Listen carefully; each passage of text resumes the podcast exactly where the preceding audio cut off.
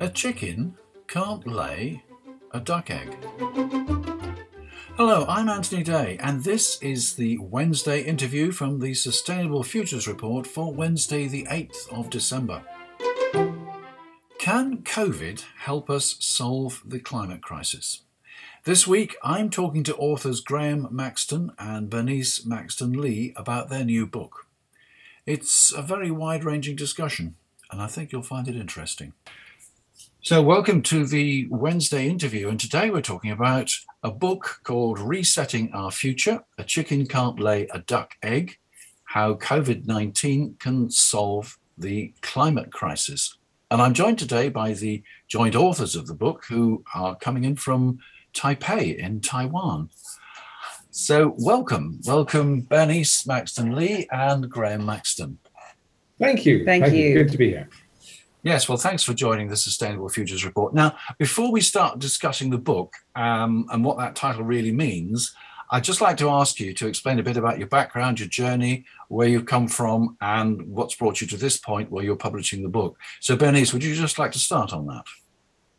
Uh, sure. Yes. So, um, where to start? So, so both of us have a background in uh, uh, investigating climate change um, and in system change. Um, we've both been concerned with climate issues for quite some time. Um, my path then took me um, to uh, do a master's in environmental science uh, lot further ago than I can care to remember. Um, and then after that, um, I joined an NGO, um, uh, the Jane Goodall Institute um, in Singapore, which is uh, an environmental NGO. And of course, I thought that I was going to save the world. Um, that was my big chance. I had all the tools and I was going to do it. Um, and very quickly, of course, I found out uh, how complex that was.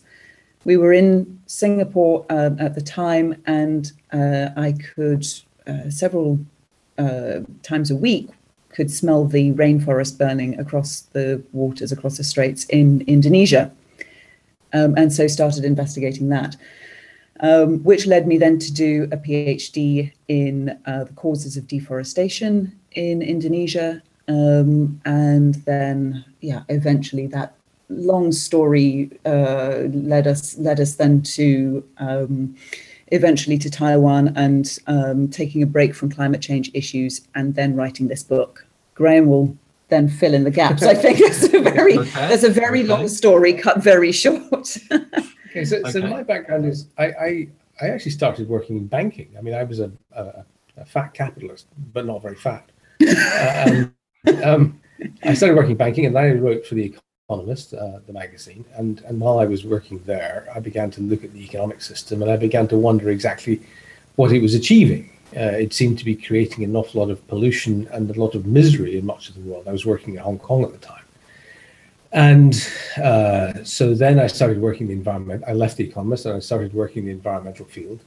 And then I got involved with the Club of Rome and I became a member of the Club of Rome. And then I became a Secretary General of the Club of Rome and marched around the world trying to solve the climate crisis.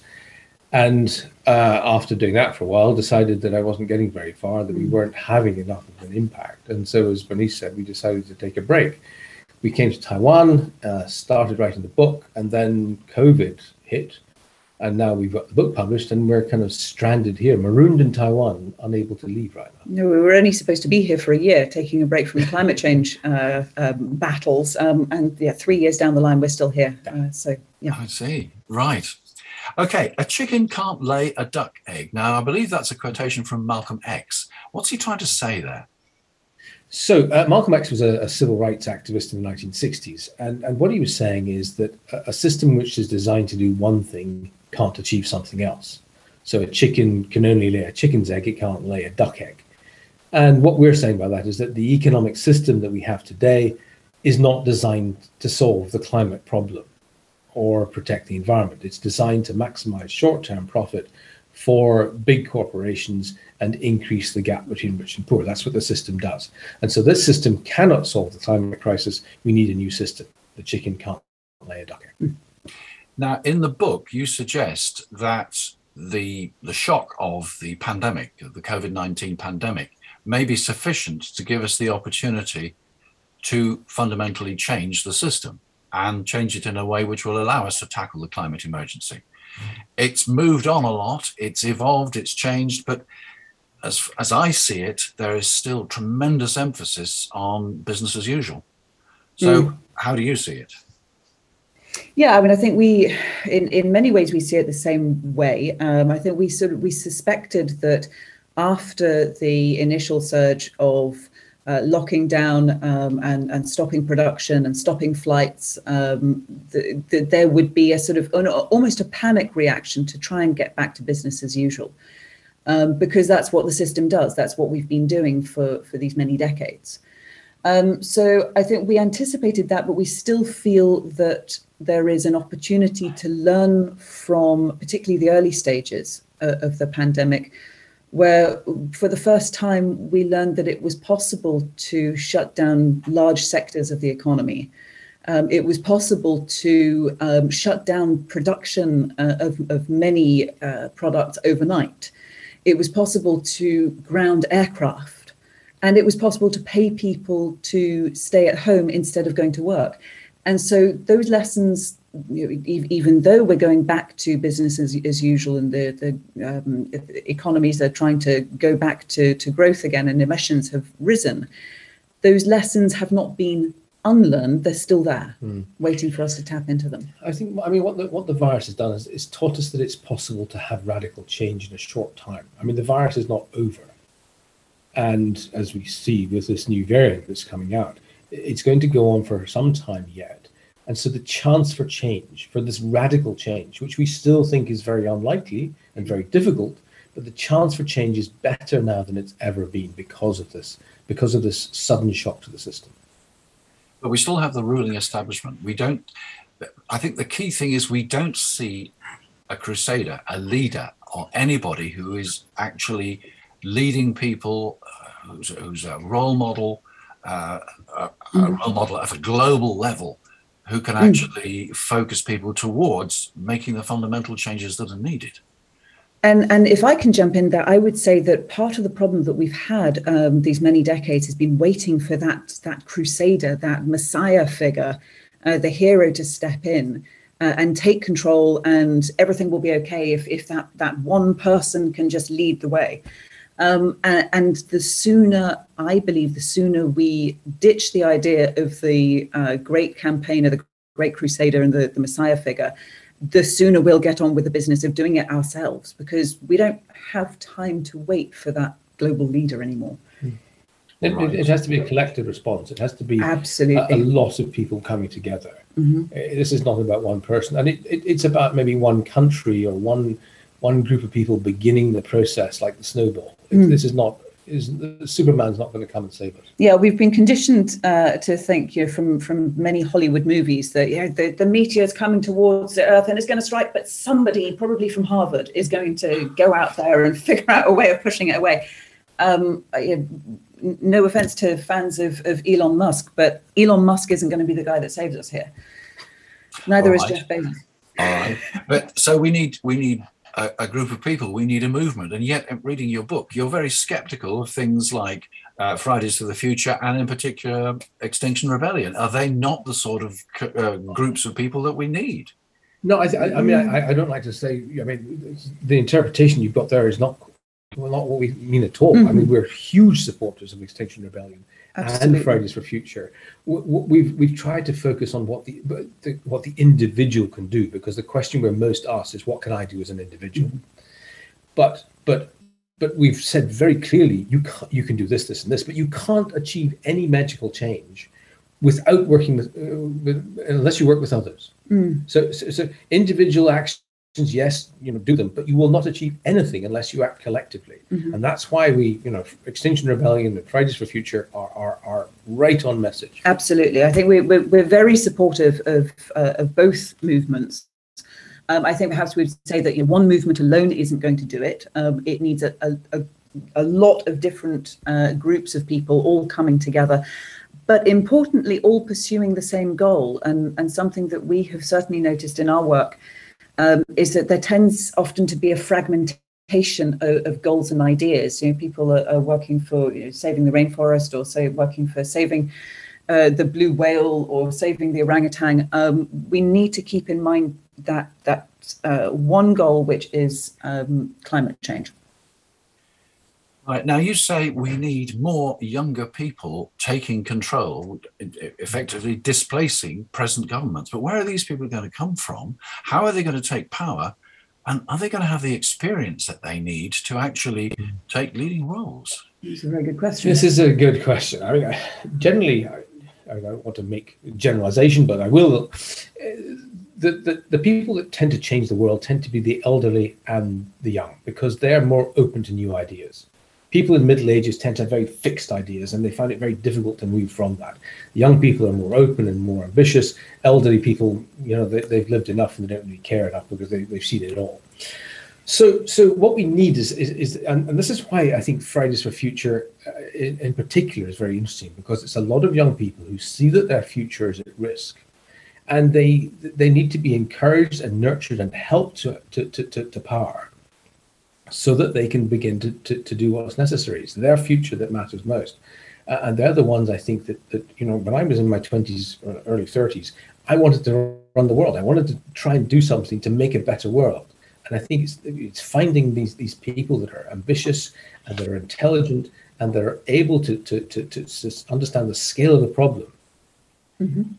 Yeah. Um, uh, I, I, think one of the things that, that, that comes up here is uh, you talked about experience, so young people uh, potentially lacking experience. We have actually seen this, and we can learn um, from uh, the, the long play of history, uh, where there have been revolutions, um, even in our lifetimes.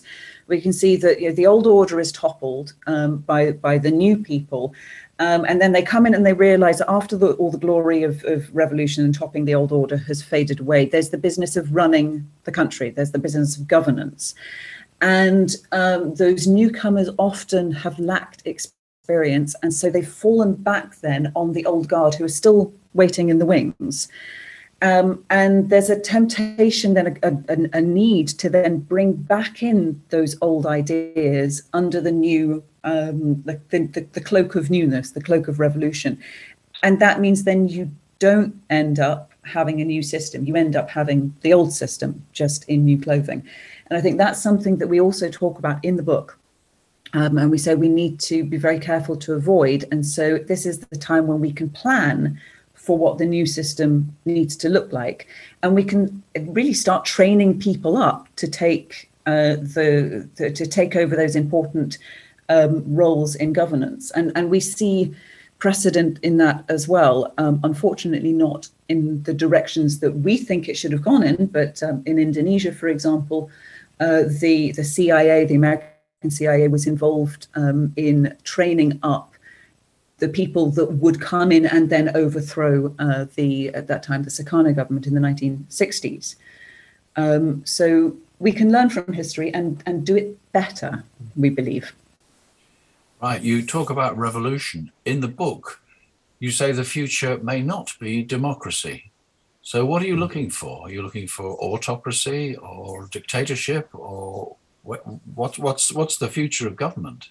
Uh, this is a difficult topic because everybody's wedded to the idea that democracy is the best way to run a country, and it's kind of I mean, it's true in some ways, but it's also kind of a zeitgeist that people believe in democracy without actually thinking about it.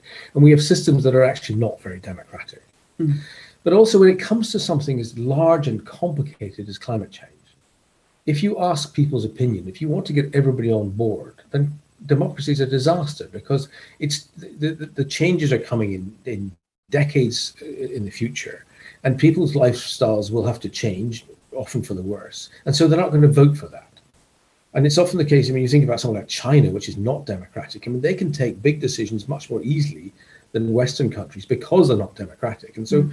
we're, what we're wanting to see is something like a, a, technocratic government, a group of people who have been elected, who have the support of, of as many people as possible, who understand the problems and can make the difficult decisions. That's not because that's the best system, it's because we don't have time. Mm. We don't have time left to go through this long process of convincing everybody. We have less than 10 years to make some big decisions. And so we have to compromise somewhere. And the democratic system is, is one area we have to compromise. Yeah, I think, well, let's use the analogy of uh, of a surgeon. If I go along to my doctor um, and she tells me that I need brain surgery or I need a, you know, a heart transplant, I, I don't really want to have it very much input into you know, where she's going to make the incision um, or, you know, which parts of, of my brain she's going to twiddle around with um, because I'm not an expert in that. Um, so I think there are there is a place for democracy, and uh, perhaps we're saying it's not in the policy decisions uh, that are going to get us out of runaway climate change. Right. You say that things are going to be more difficult for people in the future, and that is going to be a really hard sell. But across the world, particularly in the UK and in the United States, inequality is becoming more and more um, obvious and, and uh, accentuated. The vested interests, the people like Jeff Bezos that you've mentioned, but people who you may have heard less of, like the Adani family and Jim Ratcliffe, who runs Ineos, there are a number, a relatively small number, of incredibly rich people. And to a large extent, um, I suppose Elon Musk is an exception, but to a large extent, they are invested in old technologies and they have an awful lot to lose and an awful lot of power. Have we got any chance against them? Yeah, I mean, this is always the, the, the question. I mean, there's a David and Goliath, and financially that's true, but it, it's actually the other way around in terms of numbers of people. I mean, we have 8 billion people on the planet. We have perhaps a few tens of thousands that are the problem. Uh, and, and, and a very small number of them that really are you know, very financially rich and very powerful. It's a small number against a very large number. And one of the things we always say is that the changes that we're talking about will happen. Mean, mm. There's no doubt that they'll happen. It's just a question of them happening soon enough. Uh, it, it, people will eventually be be forced to change because of because of what's happened to the environment and climate and and, and crop yields and energy problems. Change will have to come. Mm. It's just a question of, of, of when. And and the more we can help people understand the need for change, the sooner that can happen. Um, I think there's also there are different levels of vested interest. I mean, what you mentioned the the, the big, powerful people with a lot of money that it's that's a, a very serious problem. Um, but there are also vested interests at more uh, the sort of you know the, the, the you and me level. Um, you know, the there are vested interests um, at the everyday level. Uh, for example, you know the person who is going to facing losing their job uh, in a car plant or a, a, a steel uh, production plant. Um, then those are vested interests that we can actually start to um, plan for and to make sure they don't become a problem. We can, by recognizing those vested interests, you know, the person who doesn't want to lose their job, the person who fears losing their identity in the career that they might have uh, done for you know 40 years and that the you know their parents did and that all their families do, we can help them make that transition and make sure that it's uh, as painless uh, as possible for them. But that requires us to start planning now. Transition, I think, is a key word, isn't it? A privileged standard of life and pretend that all those other people who are suffering from climate emergency don't really exist, or at least if they do, they don't matter. So, how can we be sure that the change is benign rather than catastrophic? Um, I, that's again a very good question. Just before, I think Graeme's going to answer this very comprehensively, but um, it, it, it, I also believe it won't just be the people from the developing world. It will be also the people who can no longer live in southern Italy, who can no longer live in Greece, um, in in Florida. in Florida. Um, so there were going to be people in the developed world uh, who within the next 10 years find that there is no longer anywhere to grow food or because or, or that the um, uh, the summers are just too hot to bear anymore. Um, or indeed as you mentioned being flooded off their lands. I mean we've seen that uh, you're you're calling in from around the york area. Um, you know how much flooding affects you uh, there very very often if not every year if not several times a year. Um, so these are issues that are going to face us in the rich countries too. Yeah I, I think this is an opportunity for, for humanity to show the best of itself or the worst of itself. Mm. And, and we've seen both happening with COVID as well. We've seen some countries handle it well, and some countries handle it very badly. Most of the English-speaking world has been particularly badly uh, done, particularly badly, I think. And it's the same with, with, with climate change. We're going to see many people displaced. We're going to see many people desperate. And uh, I mean, I think it's interesting that in Germany, for example, they're opening them up to be more, they're more open to immigration. They're more understanding of, of the plight of other people and they want to help other people. Whereas uh, in England and Britain, they, tended to put up the borders and say, you know, let's keep people out. So it's a question of, of, of, of, of open-heartedness. It's a question of understanding. It's a question of humanity. We have a chance to do the right thing. And, and you know that's one of the reasons we we're writing this book and, and, and we're doing this work is because we want to help people understand what's at stake. This could all go horribly wrong or we can we can find a, a, good way through it. And that's what we want to try and help people do. I think one of the things that we've seen is, is that in in times of crisis uh, as graeme said you know you see you see the best and the worst of humanity. You can see some awful things happen but you also see some great acts of kindness and love. Um, and I think again, you know, we keep using the word planning and plan. We we know we have a very good idea of, of how things are going to develop in terms of um, in terms of climate change, of how how difficult things are going to get. If we do some careful planning, then we can make it easier for those great acts of kindness to come to the surface and not the acts that are stimulated by fear. Well, thank you. As we draw this to a close, let me ask you how you see the future and what you are going to be doing towards creating the future that you want to see? Hmm. You know, we're not we're not utopian dreamers. You know, we know this is going to be very difficult. We've seen that people are very reluctant to change. We've seen that COVID has, has in many ways reinforced the, the worst aspects of humanity. But there is there is still, I think, a chance that we can pull through this. There is still, and you see people like Fridays for Future and Extinction Rebellion and Greta Thunberg, and, and if I just think back to four or five years ago when we were in Switzerland, the momentum is building all the time. There is more and more pressure for change. People realize that COP's are a waste of time. People realize that we need to find a fundamentally different way. And, and we're doing everything we can, mm. everything we can through through talking to you, through writing these books, through through everything we, we, we do from day to day, it's talks and, presentations and lectures to try and help people understand. That that's that's what we can do, uh, certainly for the time being.